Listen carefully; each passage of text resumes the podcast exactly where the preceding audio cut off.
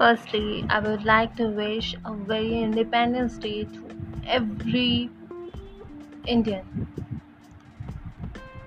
आज मैं अपनी लिखी हुई एक कविता इस देश को नमन करते हुए आप सबके सामने पेश करूँगी और हम उन लोगों को याद करेंगे जिन्होंने अपनी ज़िंदगी की परवाह ना करते हुए देश को आज़ाद कराया हमें इतनी आज़ादी दिलवाई कि आज हम सुकून से अपनी ज़िंदगी बसर कर रहे हैं। चलिए शुरुआत करते हैं मेरी इस कविता की।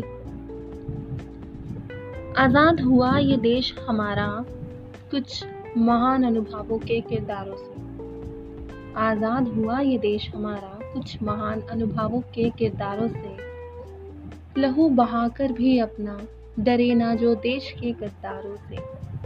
आज़ाद हुआ ये देश हमारा, कुछ महान अनुभवों के किरदारों से। लहू बहाकर भी अपना, डरे ना जो देश के गद्दारों से। संज्ञा ईश्वर की दी जाए जिन्हें, ऐसा मुकाम रखते हैं वो। आज भी आज भी हर देशवासी के मुँह पे सबसे पहला नाम रखते हैं बहुत बहुत शुक्रिया। जिन्होंने अपना लहू दिया, जिन्होंने अपना लहू देकर इस धरती की रक्षा करी, भारत माता के सम्मान की रक्षा करी, उन महान अनुभवों को मेरी यानी की भूमिका की तरफ़ से और उसके परिवार की तरफ़ से और संपूर्ण हिंदुस्तानी की तरफ़ भावपूर्ण श्रद्धांजलि।